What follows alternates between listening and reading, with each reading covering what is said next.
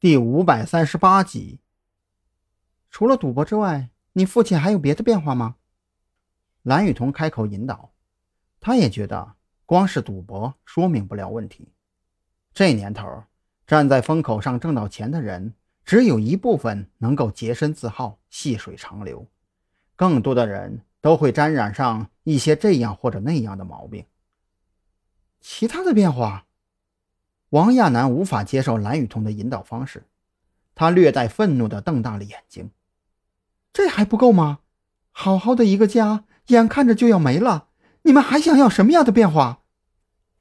蓝雨桐没有想到王亚楠会突然如此激动，只能耐心地劝慰和引导。王女士，你先冷静一下。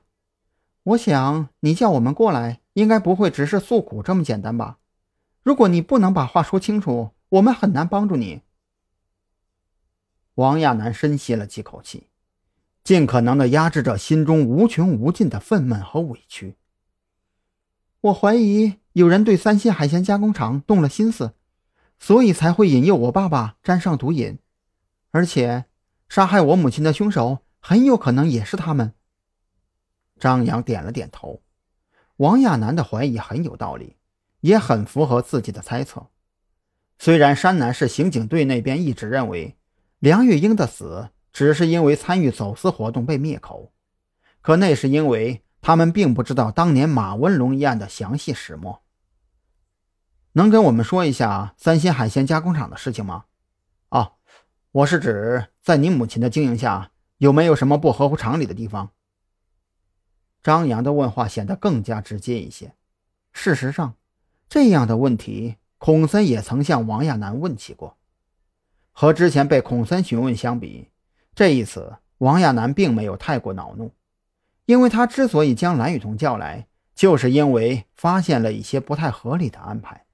可问题是，眼前的二人真的可信吗？王亚楠心里泛起了嘀咕。时间一分一秒的过去了，无论是张扬还是蓝雨桐都没有开口催促。因为他们都看得出来，王亚楠的脸上写满了纠结挣扎。此时此刻，沉默就是最好的询问。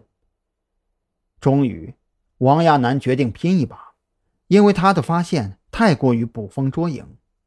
如果将那些发现告诉孔森为代表的刑警队，或许根本得不到任何帮助，反而会被认为是过于悲伤而导致的精神过敏。我的确发现了一些问题，主要是海鲜加工厂的事儿。比如说，自家港口就有大量的渔船停靠，可我母亲偏偏安排采购员去更远更贵的渔业码头收购海鲜。就算是在自家港口，他宁愿收购价格虚高的海鲜，也不愿意购买和我爸有交情的那些渔民的货。王亚楠说到这里，脸上显得很是疑惑不解。按理说。我母亲不是这样的人呢，在我的印象中，她一贯贤惠温柔，哪怕我爸在外边跟人有了冲突，也都是劝我爸先退一步。